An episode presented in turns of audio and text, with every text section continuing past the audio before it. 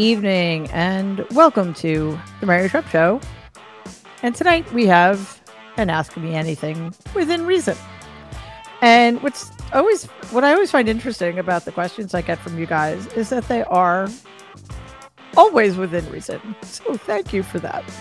Uh, anyway, let's let's hop right to it. I'm gonna sure it's gonna be a little short tonight, but I want to get as much as we can. Um, from Tanya in Oakland, California. What's your take on saving Silicon Valley Bank? When are we going to start focusing on the people instead of institutions? Well, it's not it's not as simple as saving the bank. I'm not entirely sure. Uh, and let's be clear, I'm not an economist.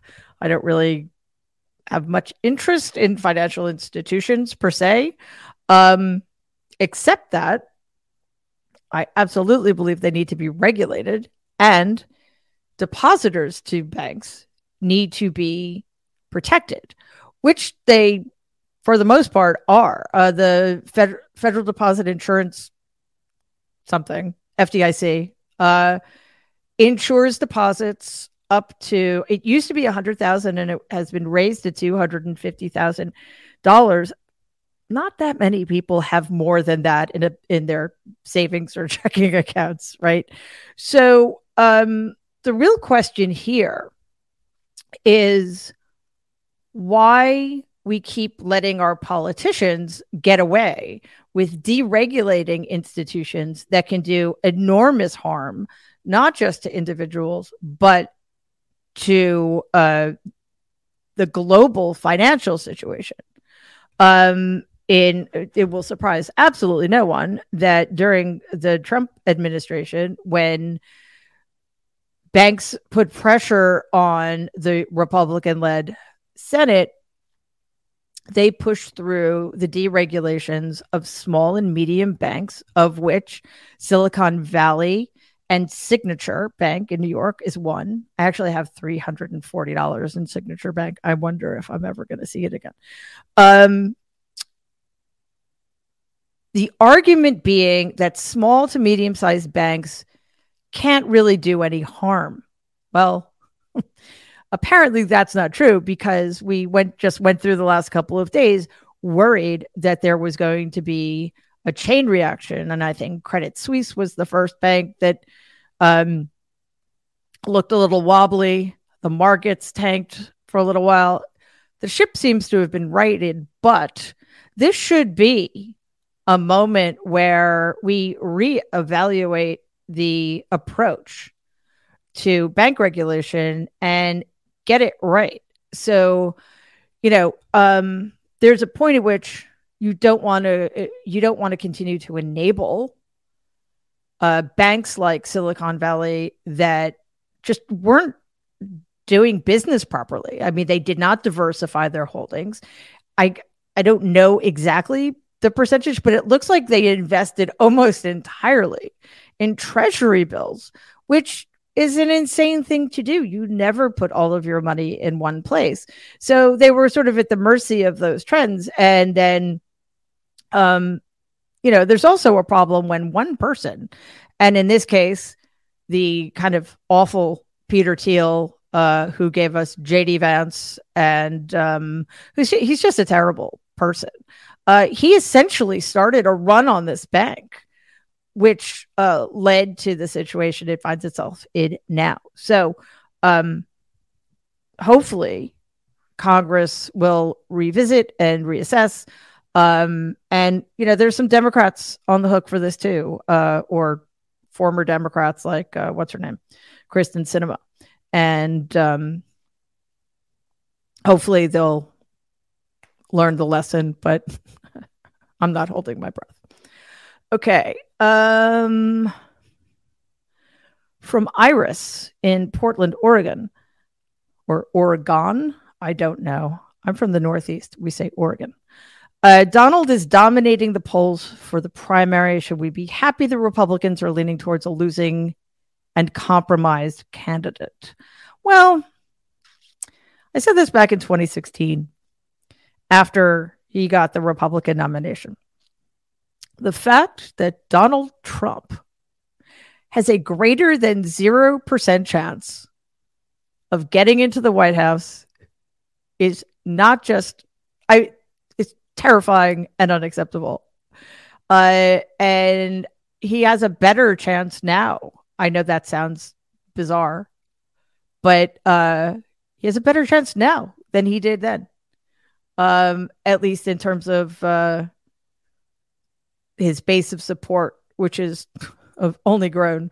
Uh, so I don't I don't think we should be happy that uh, any Republican has a chance of being in the White House because they're all authoritarians, they're all fascists, and they all are anti-democratic um, ideologues. Well, Donald's not an ideologue, but you know, people like Youngkin and DeSantis and Abbott, they're all ideologues whose goal it is to is to uh, basically turn this country into some version of a theocratic apartheid state and solidify their power and minority rule. Uh, you know, and and the system is completely rigged in their favor with the electoral college and the filibuster, et cetera.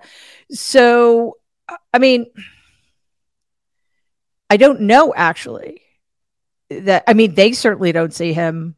the, the base certainly doesn't see him as compromised and as a, a loser, right?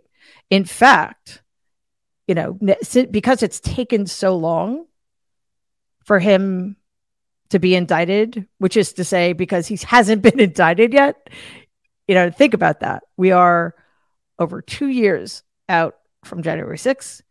Um, the the first that we are over two years, almost two and a half years out from the election interference in Georgia. And it's not alleged because I heard the audio tape. Okay. Um, I don't even know how many years are we years we are out from the uh, financial, sorry, the elections fraud he committed by writing Stormy Daniels a hundred and thirty thousand dollar check that might be the first thing he gets indicted for. So, um, it's been such a long time uh, that even if he is indicted, I think a lot of people on the left are going to be like, yeah, well, that's a too long, and now he's never going to get prosecuted, or even if he gets prosecuted, he's never going to get punished.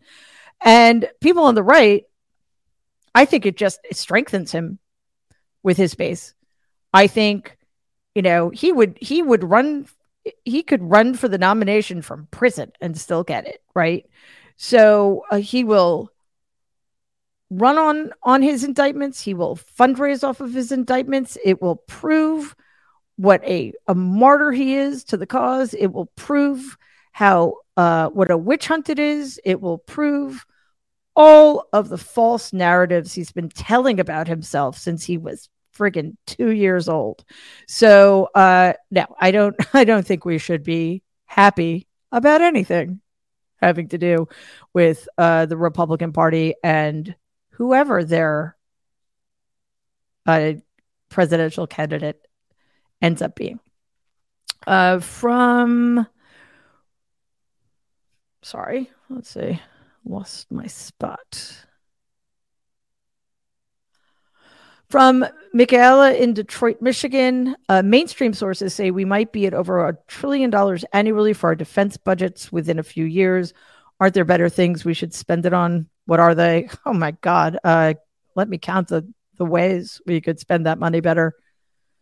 It's, it's, uh, this is, I think, an intractable, intractable problem because there's never any debate ever about the defense budget. It goes up uh, seemingly exponentially every year, although it's probably arithmetically, but it goes up every year without question. There is never any attempt to um, look into waste. Uh, there is never any demand that the Defense Department turn a profit. Now, think about that. The post office has to prove that it's um, profitable, but no other government agency does. And you could argue that the post office actually helps more people than the Defense Department does. But a trillion dollars on defense. Like, I don't even know how many countries that equals in terms of defense spending. It's something like the top 20 uh, biggest spending countries on defense still don't even spend that much on defense. We're not at war anymore, last I checked. Like, I guess you could have made the argument that, all right, we're at war in Iraq, we're at war in Afghanistan. Uh, that's expensive. But you would think that we're not at war, so you can cut the defense budget. Nope, they raised it again. And Democrats are as much to blame. And I think it's because in this this country is so punitive. This country is so um, averse to figuring out other ways to solve problems. Like that's why we have such a problem. Um, what's the word I'm looking for? Uh, reforming our uh, police. You know, we just we can't figure out how to do anything other than throw more weapons at a problem, right?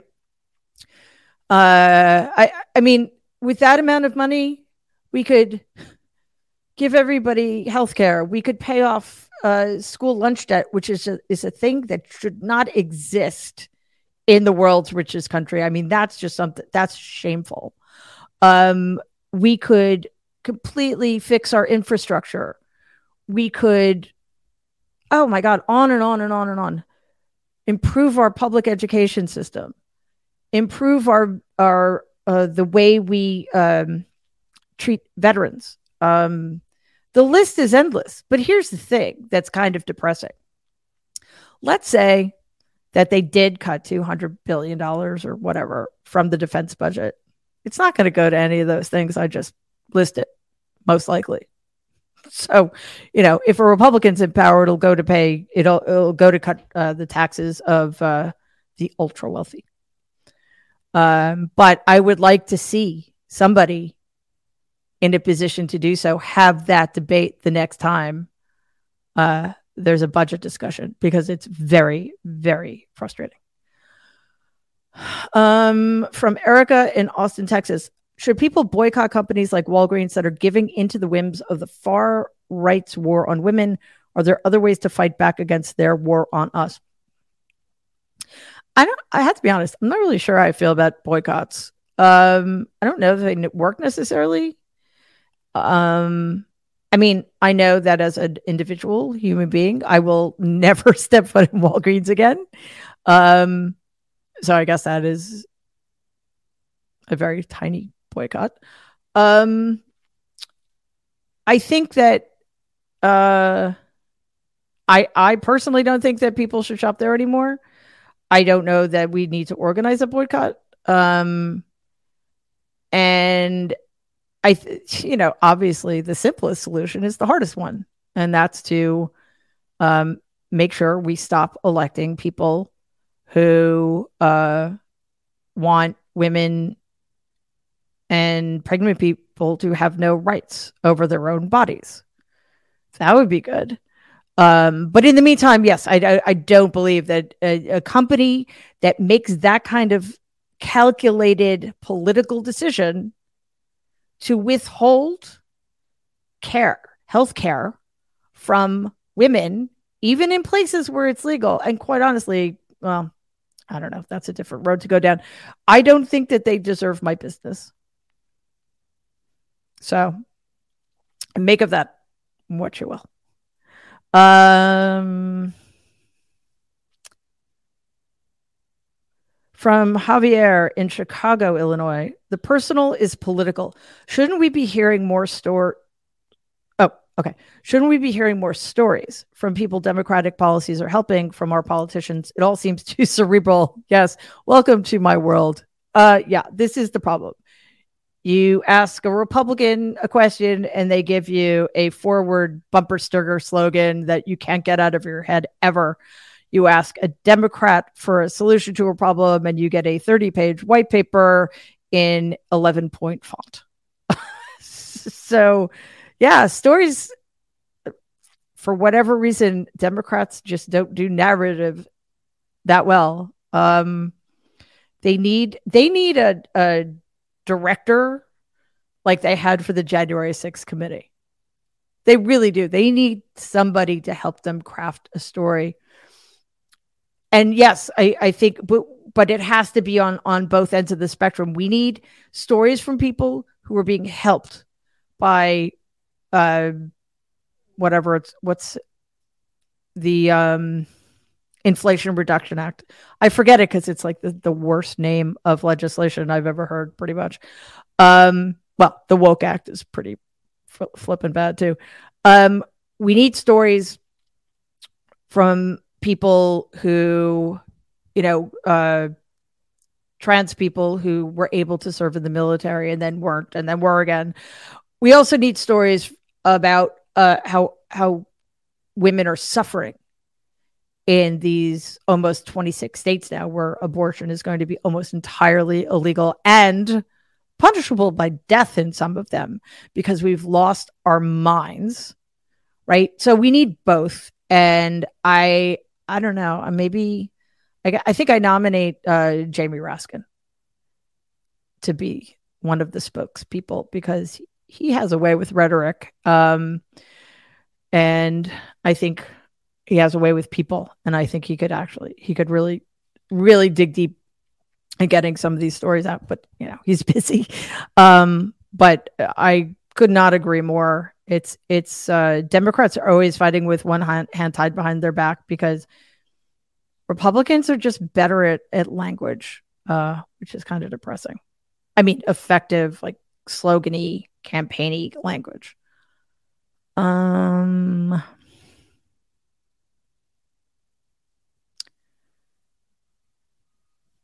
Sorry, I had a question and it just sort of disappeared. Okay, from Paula in Tampa, Florida. Many of the Republican presidential candidates have come out against supporting democracy in Ukraine. Is this a key area to stand against them to show that we support democracy anywhere it tries to thrive, especially here at home? Boris Johnson, of all people, is horrified about the road uh, by the road that American Republicans are going down vis-a-vis their lack of support for Ukraine it's absolute. I mean, from the outside, it probably does look insane, but from our perspective, it makes perfect sense. They hate democracy. They absolutely hate democracy. The question is, why aren't they pressed to be specific, to be very specific about what exactly it is they're supporting? Right? Because if they call it a territorial dispute, then they just say, well, you know, Ukraine and Russia are the same. Uh, and you know, that's that's code for being a supporter of Putin, right? Um, what what exactly are they supporting? He's a dictator. He is cruel. He has destroyed his country. He has destroyed his country's economy. Uh, he has people killed off all the time, and his army at his behest, is committing war crimes, crimes against humanity in a country he had absolutely no right to be in. This is an illegal war of aggression that has ended the lives of tens of thousands of Ukrainians. And for what? So, um, yes, I think we need to make more of that. Okay, from Rachel in Brooklyn, New York. It needs to be addressed. Is Biden too old? 86 at the end of his term. At the very least, he needs a challenger to make sure his campaign is on point. Whose ideas do you want to see in the mix? Well, I, you what what's that expression? You go to war with the army you have, or something you go you go to the uh, presidential campaign with the president you have with the presidential candidate you have and that right now is joe biden and it's not that i don't understand the concern of course i understand the concern however we knew how old he was when we voted for him in 2020 we assumed i think that he wasn't going to get younger. Right? Um by challenging him, like Marianne Williamson is doing, and Joe Manchin purportedly is planning to do, which is just hysterical. That makes his age an issue in the Democratic primary. And there should not be a Democratic primary because all that does, no matter how old or young you are, is weaken you. The reason George H.W. Bush was a one term president is because, sorry, wrong, wrong president. The reason Jimmy Carter was a one term president was because he got primaried by Teddy Kennedy in whatever year that was. Right? Um, George H.W. Bush was just a bad president. I think that's that's probably why he lost. So uh now it's obviously a different issue if, if Biden decides not to run. But if he decides to run, we, whether we like it or not, we don't have a choice. And let's let's just take a step back for a second. Yes, being being president is a grueling, probably 24 hour a day job, but he also has a lot of help. It's not like it it not it's not like the job requires running a marathon every day, right? Um Somebody I know who is the laziest person on the planet did it for four years.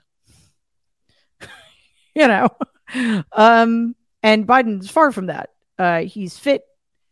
Uh, and, you know, let's be clear his most likely um, what uh, opponent is only a couple of years younger and is in much worse shape. So to make it an issue for Biden before it's necessary, because of course the Republicans are, although again, it's a little harder to do if Donald Trump is the guy you're running against or they're running against Biden, right? We need to remember we need to focus on the fact that President Biden has been the best president in his first two years in my lifetime. And it's not just what he's accomplished, it's what he's managed to accomplish in the context of what he inherited. If you think about what how dangerously on the cliff edge this country was on January 20th, 2021. Think about it. In January of that year, over 5,000 Americans were dying every day from COVID because Biden's pres- predecessor actually believed that letting hundreds of thousands of Americans die of COVID was a better campaign strategy than bothering to save their lives. The Ameri- American economy was on the brink of a great recession, if not depression. American democracy was being challenged at every turn. January 6th, the insurrection of the attempted gen- insurrection of January 6th had just happened 15 days earlier. And still, look what this man has accomplished the millions of jobs created, stabilizing the economy uh, despite record high inflation around the globe. I, I, mean, yeah, it sucks that he's 80, whatever, two, one, uh, 80. I guess I think he's 80 now sucks. I wish he were 60. That would be better. But anybody who challenges him, first of all, that person can't win the nomination anyway. It's just not going to happen. All they can do is one, point out how fucking old Joe Biden is, and two, weaken him for the general election and that's you know that's the way it goes because what's the the the great tragic irony here is that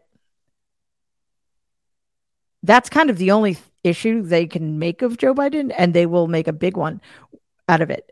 Uh, whereas for Donald, like the things that you would think are liabilities, like all of his potential criminal uh, problems and his legal trouble and potential indictments, he's going to wear those like a badge of honor and it's going to help him. Oh, well. uh, let's see. From Brandon in Reno, Nevada. Nevada. Uh, or Nevada. I don't know. Again, northeastern, northeasterner. We say Nevada. Uh, Donald has filed an ethics complaint against DeSantis. I love this. What is he thinking? Isn't this just asking for trouble given all we know about him? Of course not. Um, when has he ever suffered the consequences of his irresponsible actions? Never. And in fact, I mean, he was he was running a shadow campaign for a while himself, and that's the charge. He's charging that uh, DeSantis is essentially committing election fraud by running a campaign without announcing that he's running a campaign, which I guess allows him to benefit financially uh, in a way like not have to to raise money without having to declare that money. I think, um, and listen, this is this is another reason why uh, Donald will be the Republican nominee.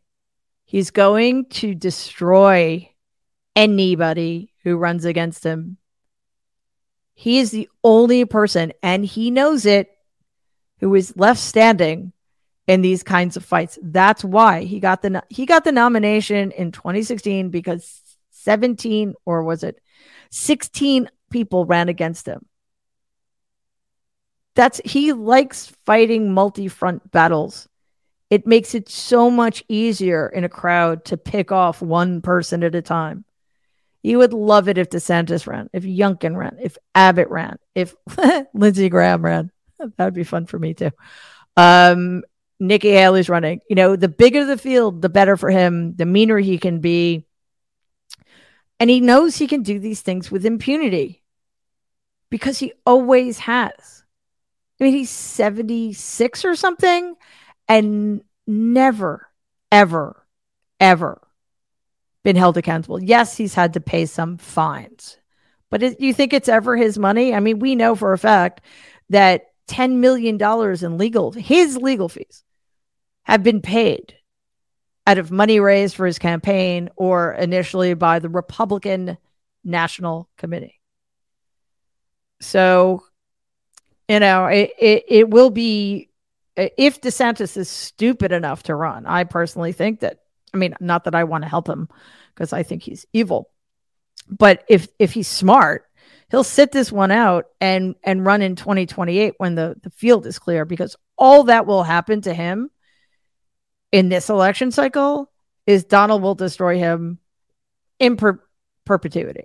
So, you know, Ron, if you're listening, Actually, the chances that he's listening to this are greater than the chances that he can survive a primary against Donald. Um, oh, I think that that brings us to the end of the show. Um, these are great questions. There are actually a lot more really good questions that I'm very sorry I couldn't get to. But uh, I really love having the chance to um, go deep with with some of in answering some of what's your on your mind. Um, I hope you enjoyed this as much as I did. Um, we will be back uh, tomorrow for House of Horrors. Um, my friend and fellow nerd, nerd avenger Dino Badalo will be with me to uh, walk through the House of Horrors with the Funhouse mirrors. Um, and that's at uh, 12 Eastern, 9 a.m. Pacific at youtube.com slash politicon.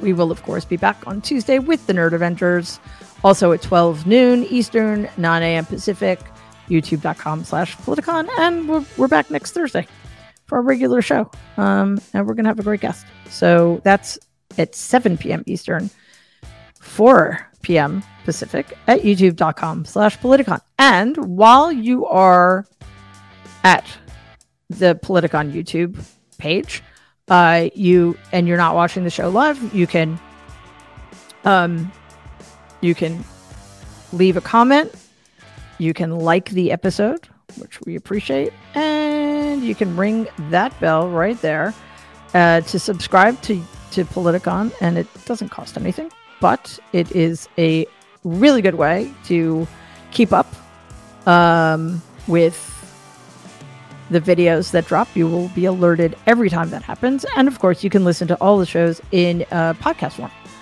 at Apple or anywhere else you listen, except I have to remind you once in a while, not um, Spotify. Uh, that is it. Thank you so, so much for being here and for your questions, which were awesome. And I will see you tomorrow at noon Eastern, 9 a.m. Pacific. In the meantime, please stay safe and be kind.